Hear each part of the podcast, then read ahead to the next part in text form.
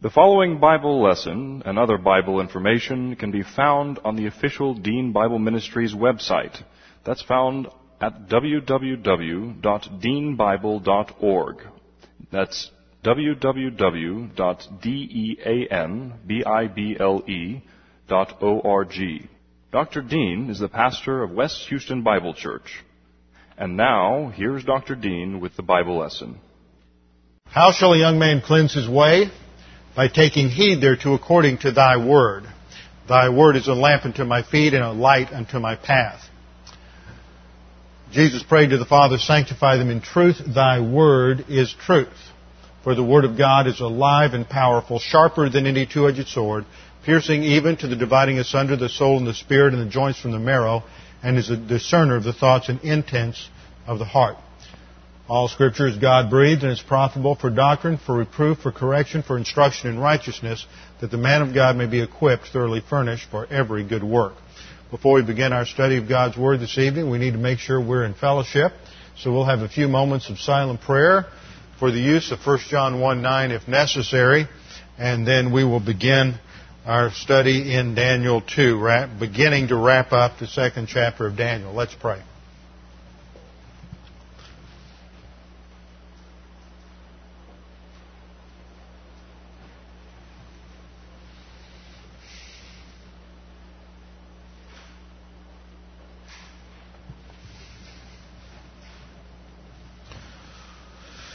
Father, it's a fantastic privilege that we have the completed canon of Scripture before us and that you have promised us that you have given us all of the information we need to be able to face any and every adversity in life and to handle any and every challenge. You have given us the framework for learning about history, that you have a plan for history and that history is moving toward a particular goal. One of the most incredible prophecies of all time is that which lies before us this evening at the end of Daniel chapter 2. We pray that you would help us to understand these things, that we would not only be challenged by the information that we learn, but we would be impressed by the way in which your plan, your prophecies work out in extraordinary detail. We pray this now in Christ's name. Amen. Well, it's been about three weeks, I think, or maybe even four weeks since we were all in Daniel together between couple of weeks of vacation, and then Dan speaking last week, wrapping up some of his uh, requirements for his internship. I know that we've all sort of forgotten where we were. In fact, I had Dan scrambling for his notes this afternoon because when I looked at my notes, I wasn't sure exactly how far I got the last time, and so he had to scramble for his notes to tell me where I ended. So I was able to do that, but if I figured if I was as disconnected from the past our previous study as that, then you were probably even more disconnected. So we'll take a few moments to review. Open your Bibles to Daniel chapter 2. Daniel chapter 2, and we are down to about verse 38. Daniel chapter 2.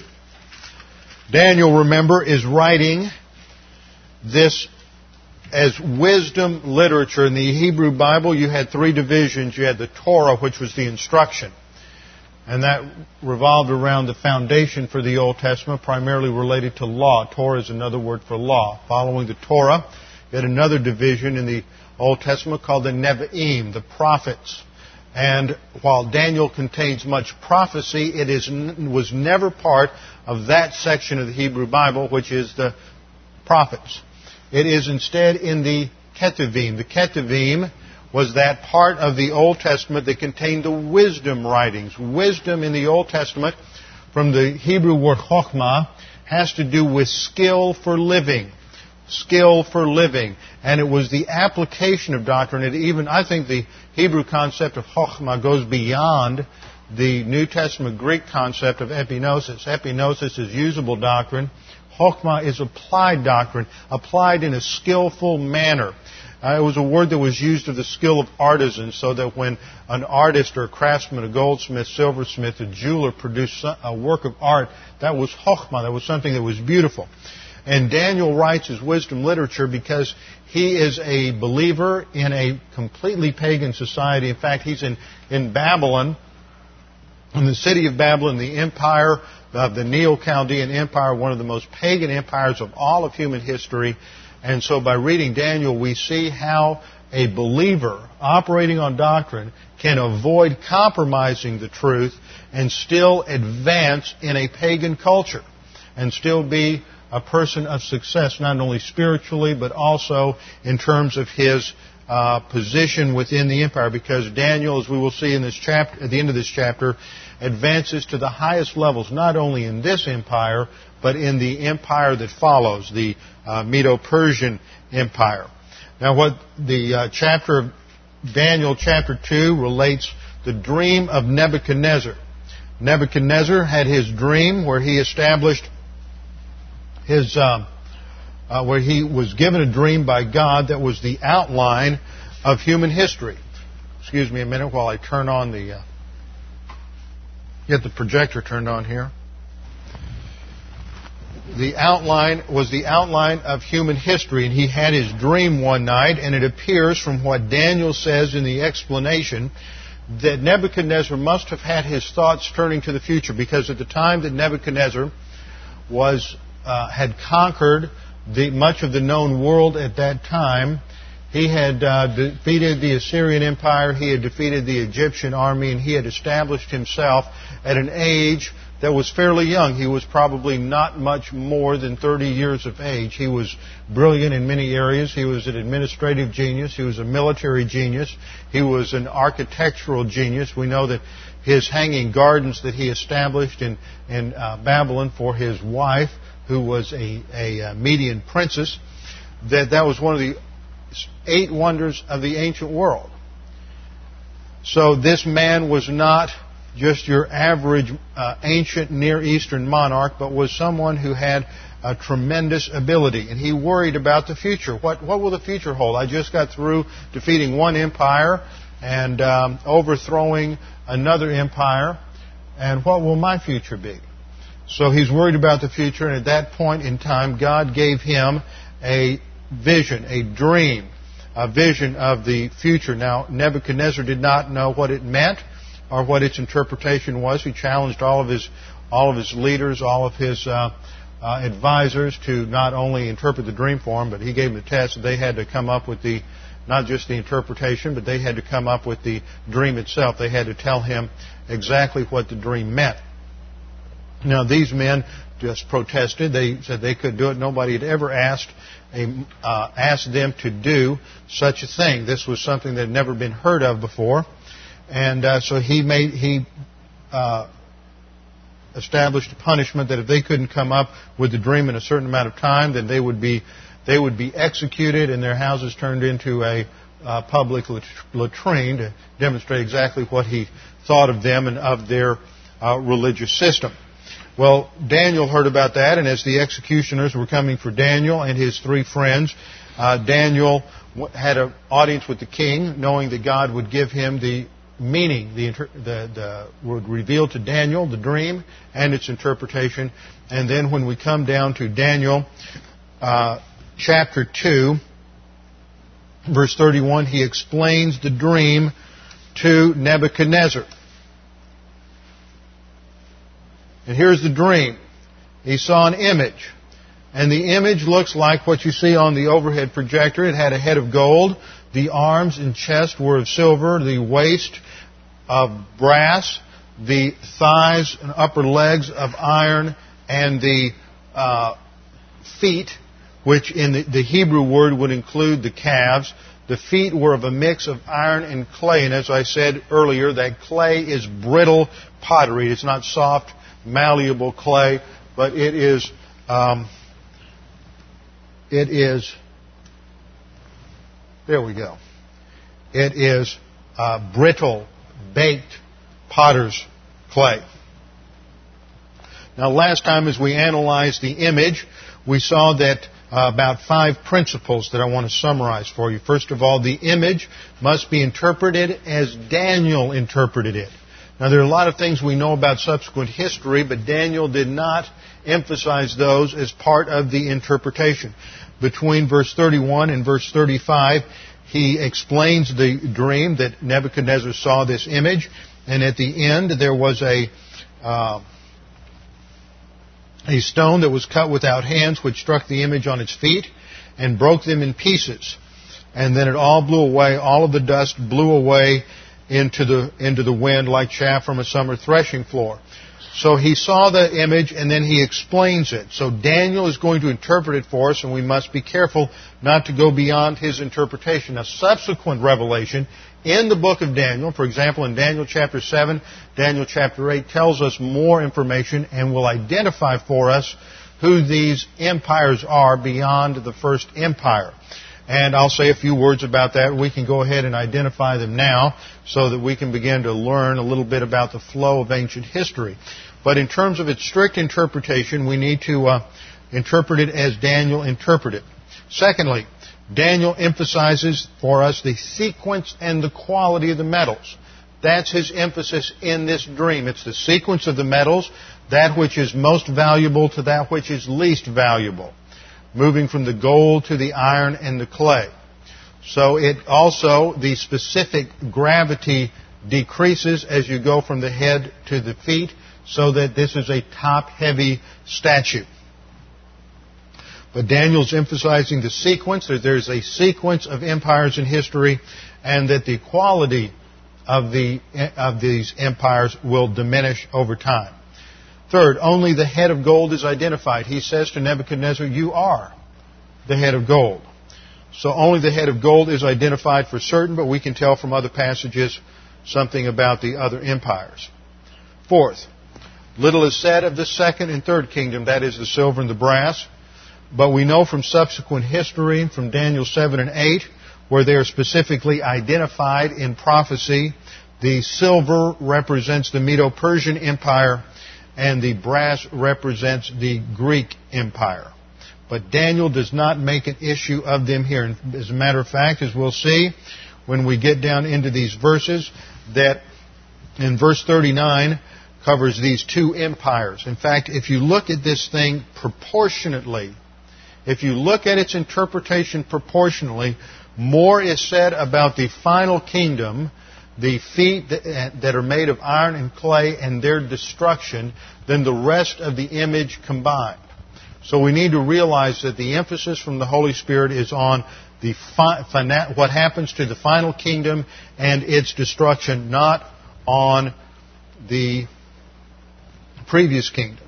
Now, one other thing I need to make make clear here is that the image here is a beautiful image made of valuable metal at least the initial part of it.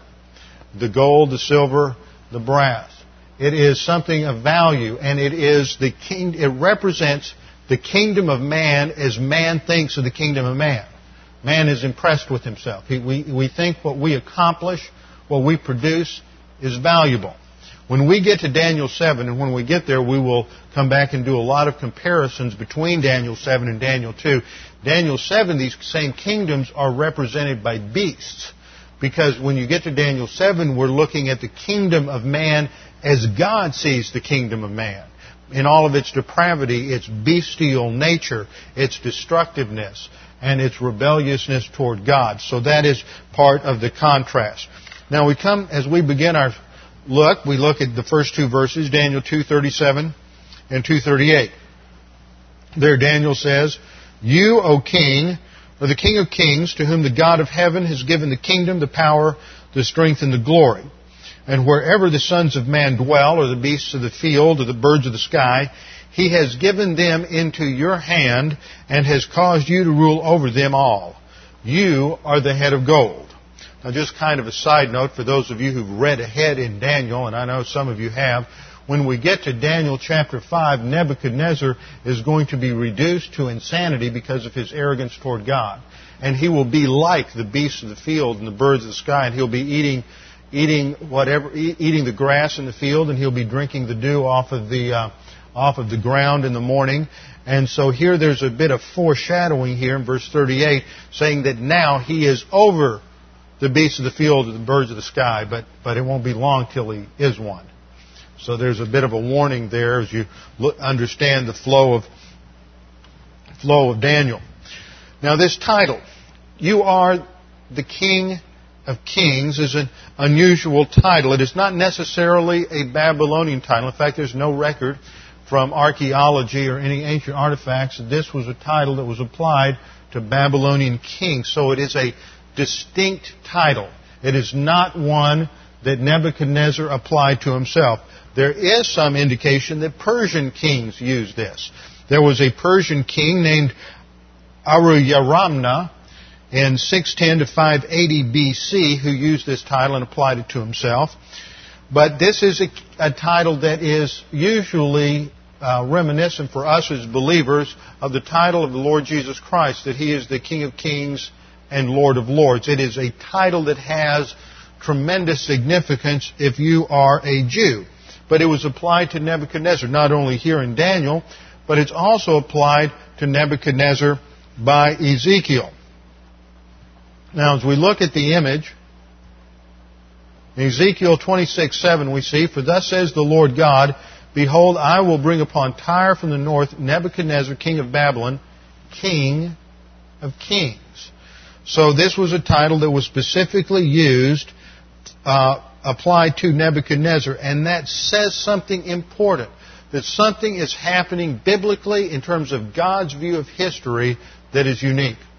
Up to this point, God's focus has been through the Jews, but there's going to be a shift to the Gentiles. There is something profound happening in this revelation about what God is going to be doing in future history.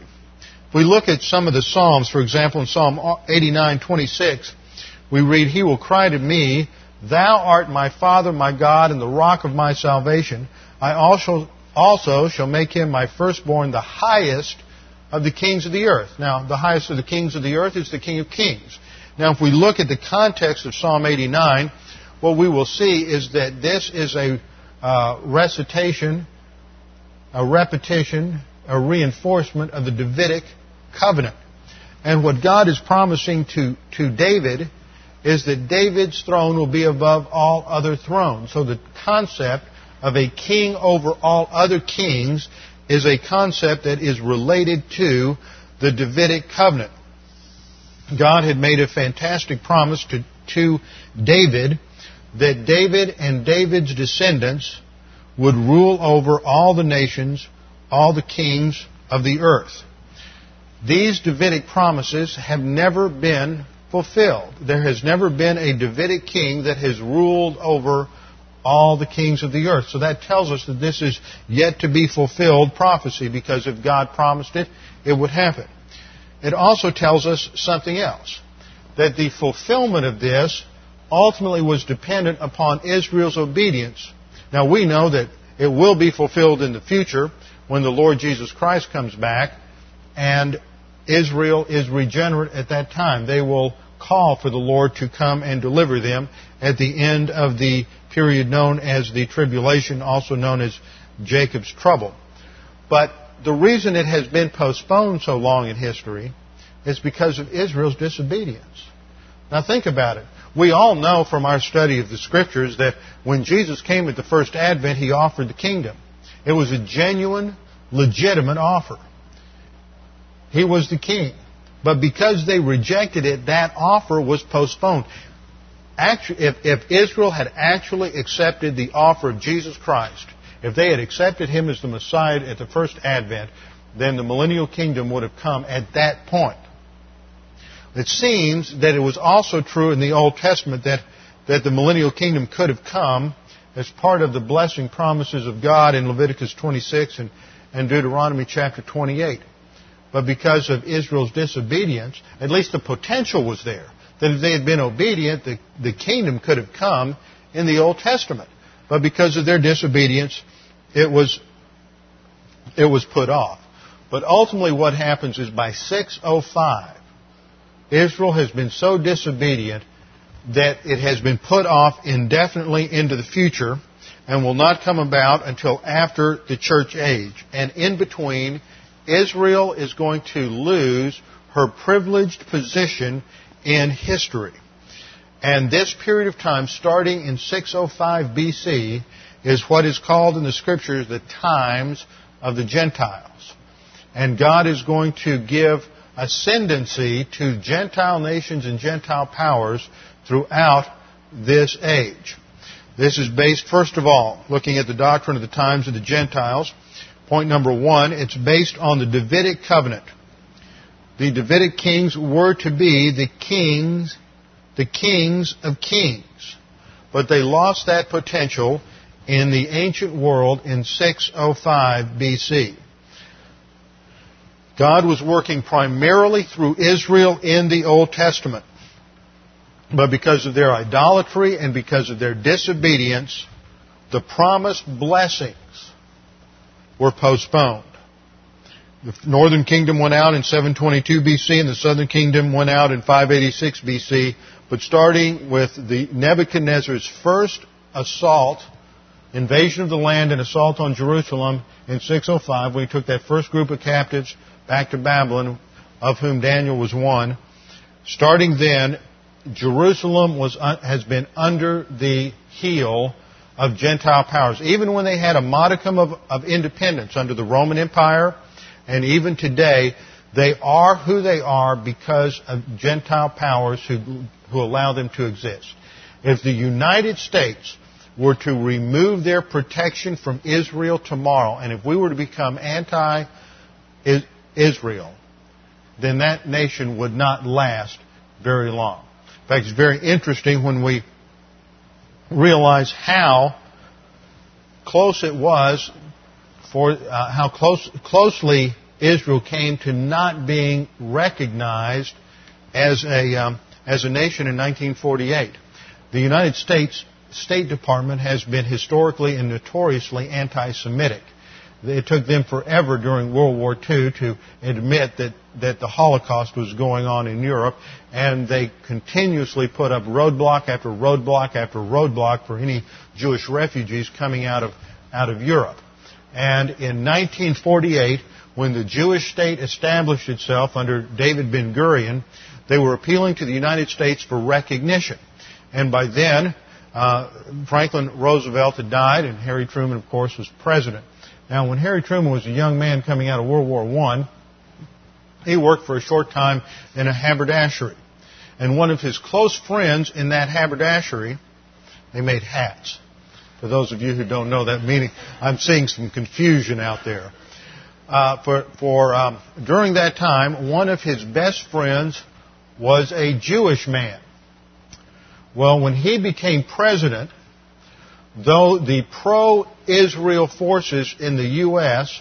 found this man and managed to get him into the White House and get him to Harry Truman and have a private conference with Truman to encourage Truman to recognize Israel's existence as a nation. Now, the State Department was going to, and was recommending not recognizing Israel's independence not recognizing a Jewish state. And this guy, based on that old friendship that he had with Truman, got to Truman, convinced Truman to recognize Israel. He marched right out of the White House, called a press conference before the State Department could intervene, and announced the recognition of the Israeli state. Now, it's events like that upon which history turns and which demonstrate that Jesus Christ controls history. But the Jewish state existed and, and was able to exist because of the overall protection of the U.S., money that came from the U.S., and the protection, the military protection, military arms that uh, we sold to Israel. Without that, they probably would not have, have survived. So even though there is an independent Jewish state today, even though Jerusalem has a modicum of independence, it exists only because of only at the will of Gentile nations. So this was lost in 605 BC when Nebuchadnezzar invaded the land. Second point, 605 BC, potential world supremacy was turned over to the Gentiles, and this period of Gentile domination of Israel is called the times of the Gentiles. It's called the times of the Gentiles, Luke 21, 24. Now, if we look at that passage, it states, And they shall fall by the edge of the sword, and shall be led away captive into all nations. And that's referring to the events in 70 AD when the Roman army under Titus came in and destroyed Israel, destroyed the temple. And Jerusalem shall be trodden down of the Gentiles until the times of the Gentiles be fulfilled. Now here's a chart giving an overview of Luke 21, 20. So we have up here the cross, just a timeline here. Here's AD 30, AD 70 when the temple was destroyed and Israel went out under the fifth cycle of discipline. And then here we have the tribulation temple when the Antichrist establishes himself and the abomination of desolation. And then finally we come to the second coming of Jesus Christ. In Luke 21 verses 20 to 28, the first five verses, verses 20 to 24, speak of the days of vengeance, that is the judgment on Israel for rejecting Jesus as Messiah. That occurred in the first century AD. Verse 24 speaks of the times of the Gentiles when Israel is scattered and the, God continues to give ascendancy to Gentile powers. And then in verses 25 to 28, it for, uh, prophesies the redemption of Israel and the national regathering of Israel. So we live now during the time of the Gentiles. Now, if you take a look and, and study take a look and study history, it's fascinating what occurs around the 7th century, 7th and 6th century BC.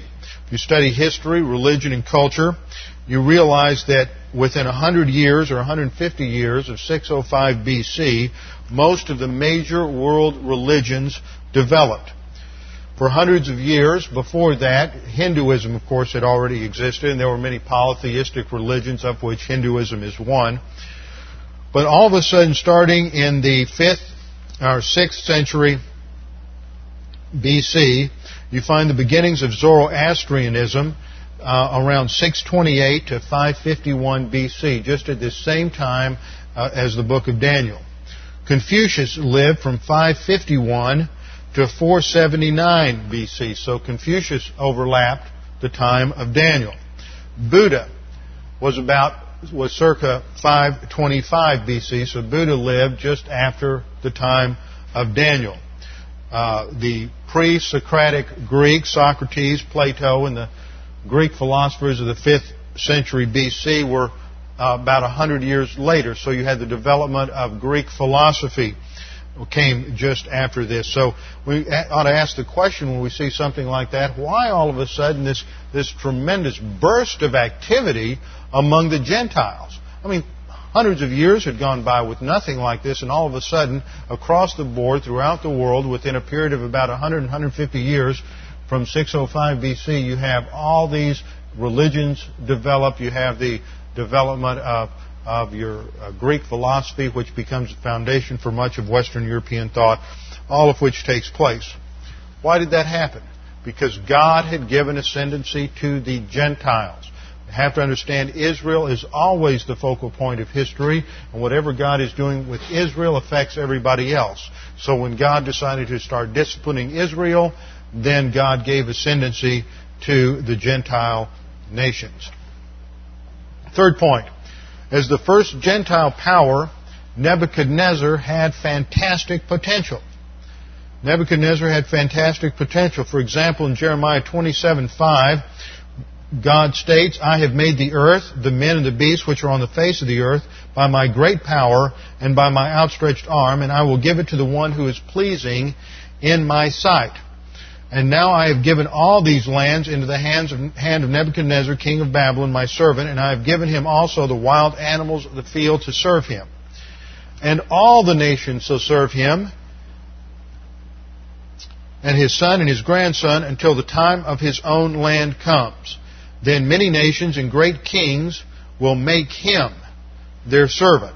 So it tells us right there that, that all the nations will serve. Nebuchadnezzar potentially could have gone out and conquered more land, more territory, and God would have given it to him. But he failed to do that. Verse, uh, verse 8. And it will be that the nation or the kingdom which will not serve him, Nebuchadnezzar, king of Babylon, and which will not put its neck under the yoke of the king of Babylon, I will punish that nation with the sword, with famine, and with pestilence, declares the Lord, until I have destroyed it by his hand. So Jeremiah 27, 5 through 8 is where God announces the same thing that he announces over in Daniel 2.38, and that is that Nebuchadnezzar will be the king of kings. So from 605 BC onward until the end of the times of the Gentiles, it appears that God's normal activity for controlling human history and bringing any level of peace and stability into the human race is through empires. You have the Babylonian or Neo-Chaldean Empire, and then the Persian Empire, and the Greek Empire, the Roman Empire. And it is during the time of the Pax Romana, the peace of Rome, that the gospel goes out all over the earth and the all, all over the earth. And the um, subsequent to the fall of the Western Empire, there is still a residual effect, and there's an attempt to revive it in the Holy Roman Empire. But it is in that context of uh, the residual peace that the gospel goes to Scandinavia, goes to Britain. You have uh, Patrick taking it to Ireland, and then Columba and others bringing it back to Scotland and down into into England. You have the gospel going out from the court of Charlemagne into uh, Germany and into the Netherlands and all over Europe. And so there's a tremendous spread of the gospel. Why? Because of the peace that that, that was originally established by Rome. And of course, under Rome, you had the tremendous spread of the gospel by Paul and the other apostles. In the Holy Roman Empire, you had a greater spread. Then later on, the next, one of the next major spreads, or later spread uh, times of the spread of the gospel was during the 19th century under the uh, reign of Britain. You know, the saying was that and, and during the British Empire that the sun never set on the Union Jack. All over the earth you had British armies going into India, British armies going into South Africa, British armies going to Australia, British armies going to Singapore, I mean the Navy going to Singapore. Everywhere the British military went, British missionaries went. And the gospel went all over the earth under the Pax Britannica. So it appears that contrary to Western thought that democracy is great and all nations ought to be treated equal, God is the one who raises up empires in order to provide a modicum of stability and peace so that in that time of peace the gospel can go all over the earth. Jesus Christ definitely controls history. Well, the first empire is the Chaldean Empire. Let's, this is just a slide here, gives a list of the uh, emperors or kings of the Chaldean Empire. Nabopolassar founded it, and then his son Nebuchadnezzar uh, brings it together and establishes it in 605 BC, and then he's uh, succeeded by Amel Marduk, Neriglissar. None of the, his successors have the glory, have the power, have the prestige of Nebuchadnezzar until finally the, they are destroyed by the Persians in 539 BC. And we'll study that when Belshazzar sees the handwriting on the wall in Daniel chapter 5. Daniel 2:39 After you there will arise another kingdom inferior to you then another third kingdom of bronze which will rule all over the earth. So in one verse you have the next two kingdoms mentioned. Now here's a map of the Babylonian Empire. You can see how, how widespread it was.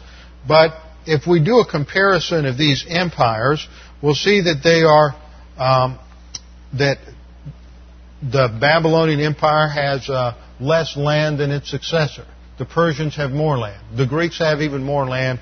The Romans have even more land. So here we see the Persian Empire, or the, excuse me, the Babylonian Empire and we learn at the beginning that the first, uh, the gold represented Babylon, but the silver, the arms and the chest, represent the Medo-Persian Empire. The Babylonian Empire, or, or Neo-Chaldean Empire, only lasted for 66 years. But yet it was the head of gold. It was the su- most superior of all these empires.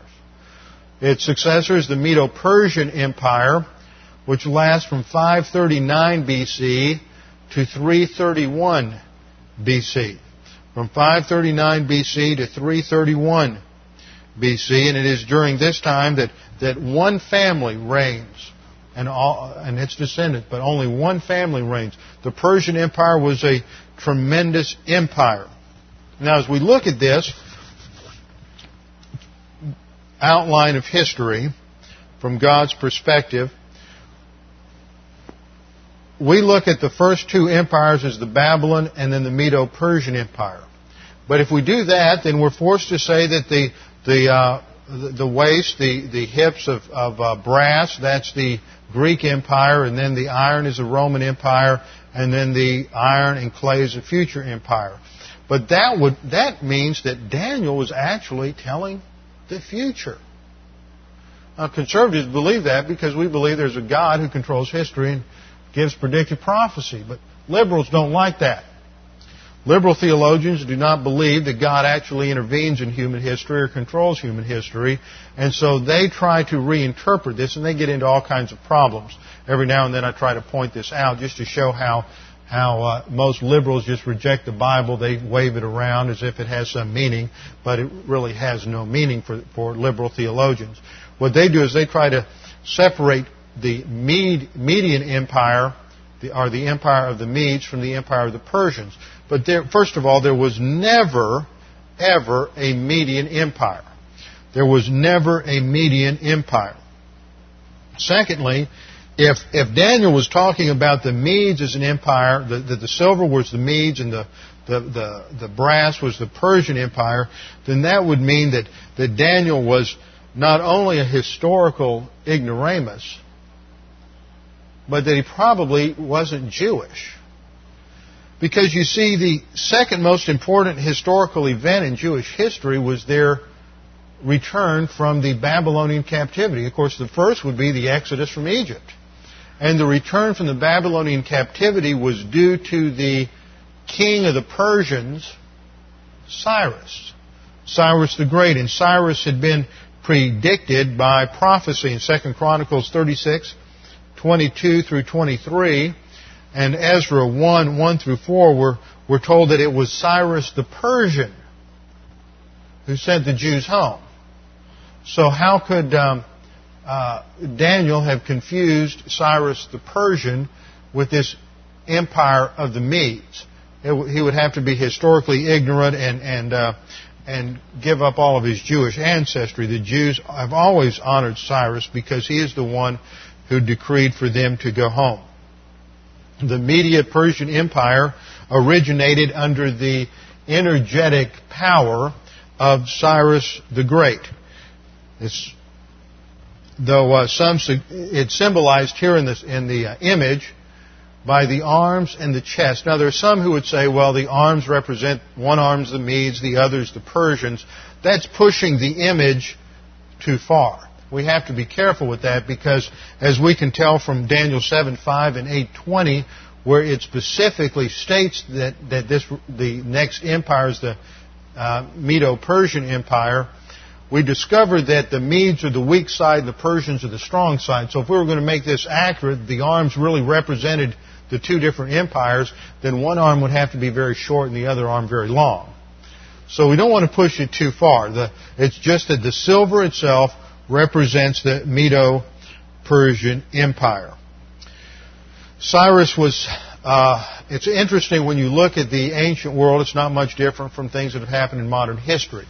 If you go back and look at World War I, you have the King of England, the Kaiser of Germany, and the Emperor of Russia are all cousins. And so it was, in some sense, a family struggle. Well, the same thing is true in the ancient world. Cyrus was the great, great nephew of Nebuchadnezzar by marriage. You see, one of the great kings of the Medes was Cyaxares the first. Cyaxares was was uh, allied with Nabopolassar. Nabopolassar, remember, is Nebuchadnezzar's father. And in order to seal that alliance against the Assyrians, Cyaxares married his daughter to the son of his ally. So his daughter married Nebuchadnezzar. Well, that was Nebuchadnezzar's wife for whom he built the Hanging Gardens of Babylon. But she had a brother named Astyages. And Astyages had a daughter named Mandane, so that would be their niece. And Mandane was married off to Cambyses the first of Anshan, which is another word for Persia. Well, they, she and Cambyses had a son, and that's Cyrus the Great of Persia. So Cyrus the Great is really a nephew by marriage or great nephew by marriage of Nebuchadnezzar. And Persia at that time was very weak. It was under the, in fact, it was under the control of the Medes. But Cyrus attacked the Medes and defeated them, and then he forged an alliance with them. And then in, that was in 550 BC, and then he invaded upper Mesopotamia and conquered Armenia and Cappadocia and Cilicia. He attacked across Asia Minor. This is the area we call Turkey now. He attacked uh, Lydia and defeated Croesus, the king of Lydia, in 547 BC. Now, this gave him control over Asia Minor, and he's come up from the south, and, and he's sort of done, doing an envelopment around the um, Babylonians. And it was in 539 that he sent Gobryas, one of his officials, to attack Babylon. And what they did, as we'll learn in Daniel chapter 5, is they dammed the Euphrates River, which flowed under the walls and through the city of Babylon. When they dammed it, it closed off the water flow, and they marched the army under the walls in the in the riverbed of the Euphrates. And so that night they were having the drunken banquet in uh, in the palace when Belshazzar saw the handwriting on the wall. It was at that time that they came in through the waterway, the dried up waterway, under the walls and defeated the Babylonians. So that's the second kingdom. The second kingdom is the, the silver, the Medes, and the Persians. And the brass is the third kingdom. From 331 BC to 146 BC, uh, the kingdom of the Greeks. This came to fruition first under Alexander the Great. Alexander the Great was really not a Greek, he was a Macedonian. And he was young in his early 20s when he conquered the world. And the Greek Empire was even larger than the Medo Persian Empire. Here's a picture of the, uh, of the extent of the Persian Empire. And uh, Alexander conquered all of that and even more because this, if you can tell from looking at the map, this does not uh, contain the area of the Greek uh, peninsula up here in Macedonia up to the north. So not only did uh, Alexander conquer all of Greece and unite Greece, but then he conquered all of the Persian Empire all of the way uh, off the map here, all of the way to India. So all of that territory was under the control of the Greeks. Now in Isaiah 45, excuse me, let's just move on. Here's a, here's a map of of uh, the Greek conquest of, of Alexander the Great, showing all of his territory. So it was much larger than even that of the of the Babylon uh, of the Persians. Now Daniel 2:40 goes on to say that there will be a fourth kingdom as strong as iron. Now before we get there, Daniel 2:39 states that there would be a uh, after you there will rise another kingdom inferior to you. I want to say something about this word inferior. It causes a lot of questions to come up. Uh, the word is ara'ah, which is related to the Hebrew word aretz, meaning of earth, and literally means earthward. That that uh, the text reads, "After you there will arise another kingdom that is earthward." It's deteriorating. There's a decline in value, moving from the gold to the silver to the to the bronze. But what exactly does it mean that these kingdoms are inferior to the one preceding them. Been a lot of discussion about this. Uh, some commentators think they are inferior by way of government, others inferior by way of culture, still others inferior by way of moral fiber. But whatever the inferiority is, it is something connected with the inherent nature of the of the kingdom. For example, each kingdom here is represented by a type of metal, and it indicates something about its purity. But when we get to the end, we're going to see that there's there's a mix of metal. So maybe it has something to do with the the lack of quality in the that's inherent in each in each um, in each empire. A couple of things we ought to note. First of all, They're inferior in quality, but they're not inferior in every respect. Some of them had superior ideas. Some had, uh, for example, the the Persians had a higher level of mathematics and and uh, astrology and science than did the Babylonians before them. The Persians had a tremendous system of organization and administration. Not that the not that that of Nebuchadnezzar was bad; it was great. But the Persians were even were even better. It's not inferior in terms of territory because, as we've already seen, the territory of the Persians was greater than that of the Babylonians. The territory of the Greeks was greater than that of the Persians. The territory of Rome was greater than that of the Greeks. So it's not inferior in terms of, of territory. Not necessarily inferior in terms of military ability. Uh, Rome certainly had a fantastic military ability. Others have suggested that uh, uh, it's an inferiority or steady decline in terms of moral quality. But if you look at the, the morals of the Greeks, most of the, the males in the Greek army were homosexual. Uh, if you look at the, that type of situation, you look at a lot of the morals in Greece, you look at the morals in Rome, uh, that doesn't seem to hold up. There seems to be something else, and we'll have to examine that later in this context when we get there. Others have argued that it's a degeneration of the human race.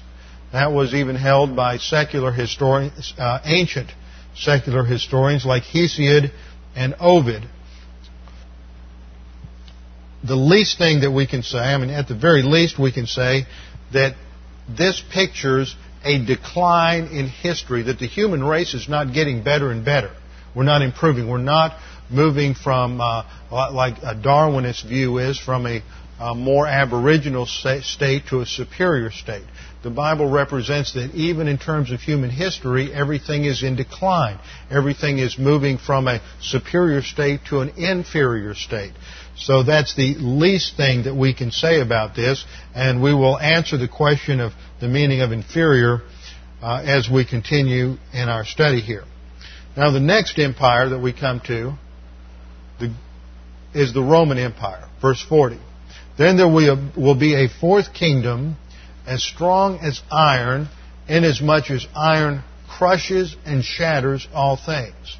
So, like iron that breaks in pieces, it will crush and break all these pieces. Now, I want you to notice the verbs here. The fourth kingdom is strong, are, are several of the words here, the image that is presented by, by Daniel here. The fourth kingdom is as strong as iron. You have the word strong. Inasmuch as iron crushes and shatters all things like iron that breaks in pieces. So you have the picture of strength, of power, of destruction here. And then it, it repeats those verbs again. It will crush and break all these in pieces.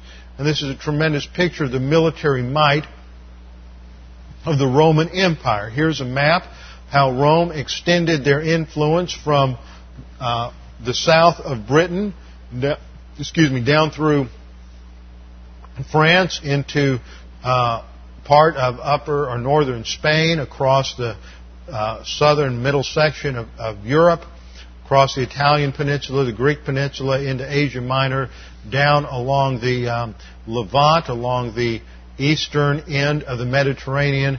They had conquered Egypt and controlled North Africa since the time of their defeat of the uh, uh, Carthaginians in the Punic Wars. So Rome had a tremendous empire that was larger than any of those that had preceded it. So we have the gold is the Babylonian Empire, silver is the Medo-Persian Empire, brass is the Greece Empire, and iron represents the Roman Empire, which lasted from 146 BC until uh, the final collapse of the eastern half of the empire in 1453. It began with the defeat of Carthage in 146. It was divided into eastern, an eastern and western empire in 395 AD. The west ended in 476, but the eastern empire continued until 1453. So Rome gradually and slowly dies out. It, it, doesn't end by a military defeat. You can, you can almost point to the day when Babylon's defeated. You know when Cyrus invaded Babylon. You know when, when the Greeks under Alexander defeated the Persians. We know when Rome defeated the Greeks. But Rome, unlike these other empires, is not defeated militarily by another empire overnight. Now, there were many defeats. There were the invasions of the Huns and various other barbarians from the north, but it's a gradual dying out, and it's not until 1453 when the Muslims defeat or, or uh, conquer Constantinople that uh, the Eastern Empire goes out, but by then it is decadent, it's rotted on the inside, the morals are gone, it's given over completely to the mysticism of the Eastern Orthodox Church. By that time, Rome just has internally collapsed. And notice the proximity between 1453 and 1492. The discovery of the Western Hemisphere. Just an interesting coincidence in history, right? As God prepares a new place that will be a sanctuary for Jews and a place of tremendous influence of the gospel and the spread of the gospel during during the church age. So we come to this last empire. There will be a fourth kingdom as strong as iron, inasmuch as iron crushes and shatters all things. So, like iron that breaks in pieces, it will crush and break all in pieces. And then there seems to be a, a textual break. Now, notice in verse 41 And in that you saw the feet and toes, partly of potter's clay and partly of iron, it will be a divided kingdom. But this is something subsequent to the kingdom of iron. But it will have in it the toughness of iron, inasmuch as you saw, saw the iron mixed with common clay. And then verse 42, and as the toes of the feet were partly of iron, partly of pottery, so some of the kingdom will be strong and part of it brittle. But if we look at verse 41, in that you saw breaks the flow of the, of the narrative. It's talked about the fact that in, in, um, back in verse 39, there's one empire. There will, after you, Nebuchadnezzar, there will arise another kingdom. And then verse 40 says, then there will be a fourth kingdom. And then verse 41, we stop. We're no longer talking about the next kingdom. There's a break in the narrative. That indicates that there is perhaps a break in time between the fourth kingdom and, or, or between the, the, um, the Iron Kingdom and this final manifestation of it, which we know will be the revived Roman Empire.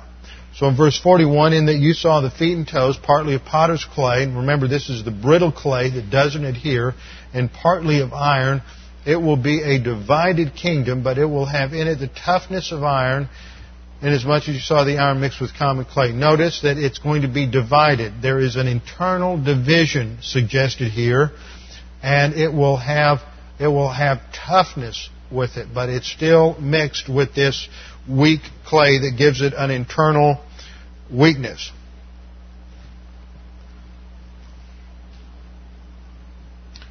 Verse 42 states, And as the toes of the feet were partly of iron and partly of pottery, so some of the kingdom will be strong and some of it will be brittle. Now, this doesn't mean that five of the toes are iron and five of them are clay. It means that all ten of them are made up of a combination of the iron and the clay, so that all of them are equally weak. That the feet and the toes, and even the, actually the lower shin, emanate from the iron legs indicates that it is some sort of extension of the old Roman Empire. That this final kingdom is going to be comprised of nations, cultures, ethnic groups that were, existed in the old Roman Empire. When we get to Daniel chapter 7, we'll see that, that it's clear that there is a future element to the Roman Empire, that, that there was the past Roman Empire and there will be a future Roman Empire. And that's covered in Roman, I mean in Daniel chapter 7, 13 and 14 and verse 27. And then in verse 43 we read, And in that you saw the iron mixed with common clay, they will combine with one another in the seed of men, but they will not adhere to one another, even as iron does not combine with pottery. Now what does that mean, that they will combine with one another in the seed of men? Now this is the key to understanding what it meant earlier by inferior. What does it mean by combined with the seed of, with one another in the seed of men? The they doesn't refer to the toes, it refers to the people in the kingdom. But we also find this phrase, seed of men, in a passage in Ezra 9, verse 2. There we read, For they have taken some of their daughters as wives for themselves, that is, Gentiles. Well, the problem here was intermarriage between the Jew and the Gentiles. For they have taken some of their daughters as wives for themselves and for their sons. So the holy race, that is, the Jews, the holy race has intermingled with the peoples of the lands. Indeed, the hands of the princes and the rulers have been foremost in this unfaithfulness. Now, it sounds like it's an argument against interracial marriage, but it's not. If it was wrong per se to have interracial marriage, then Boaz could not have married Ruth. Boaz was a Jew, Ruth was a Gentile, she was a Moabitess. The, what was prohibited in the Mosaic law was marriage with an unbeliever, marriage with a pagan. And that's what was happening here is they were intermarrying with unbelievers. And so that's what the mixture is. It's a mix of culture it's a mix of beliefs. It's not necessarily a racial mix. And so the indication from this is that when we come back and look at what's happening, what weakens the, these these empires is that they, they become more and more of cultural mixes. So that by the time you get to the revived Roman Empire, it's a mix of iron and clay. There's such a multicultural mix there that all these different cultures have different agendas and different religious groups that it brings an inherent weakness to the empire. And so it will never have the kind of unity of, let's say, Babylon, where there was a racial homogen- homogeneity and there was an uh, there, there were different ethnic groups there, but there was one predominant group and one predominant unified culture that gave strength to that whole empire. Now, this is not to be taken as some sort of argument for any kind of uh, racial prejudice or ethnic prejudice or anything like that. Just a historical reality that if you have different people who have different agendas, different cultures, that it's going to be hard for them to adhere together in one solid group. And we see an example of that in our own uh, country today where you see all kinds of different uh, subgroups emphasizing one agenda over against another agenda and the whole nation's fragmenting rather than coming together and being all being Americans and holding to one culture. So we all emphasize these different subcultures, and the result is, is a weakness. Now, next time we'll come back, we'll look at what happens to the revived Roman Empire and its destruction, and how that relates to understanding and solving some of the problems related to premillennialism, postmillennialism, and amillennialism. We did a study several weeks ago where we looked at the, these three different broad interpretations of, of uh, of history and prophecy among um, different Christian groups, and we're going to take what we studied then and apply it to this passage, or rather, take this passage and apply it to what we studied there to see that this passage clearly shows premillennialism, not amillennialism or postmillennialism. So we'll look at that and wrap up the image next Tuesday night with our heads bowed and our eyes closed. Father, we do thank you for this opportunity to look at your word and to, to be impressed with the, the scope of this, this prophecy in Daniel 2 and of how you control history and you raise up kings and, and you take away empires. And, and Father, all is working together for your honor and for your glory. And how all of human history relates to uh, the history of Israel and your plan to bring about the promises and fulfill the promises that you made to Israel, to made to Abraham in Genesis chapter 12 and Genesis chapter 15, promises you made to, to the Jews through Moses, promises you made to David, promises you made through uh, Isaiah and Jeremiah in terms of the new covenant, that you have a plan and a purpose for Israel. They are the apple of your eye, and that there will yet be a time when uh, all Israel will be saved. And so, Father, we look forward to that time, and We look forward to your coming, as the scripture says, Maranatha. We look forward and anticipate the return of Christ. Father, we just pray all these things in the name of Jesus Christ, our Lord and Savior. Amen.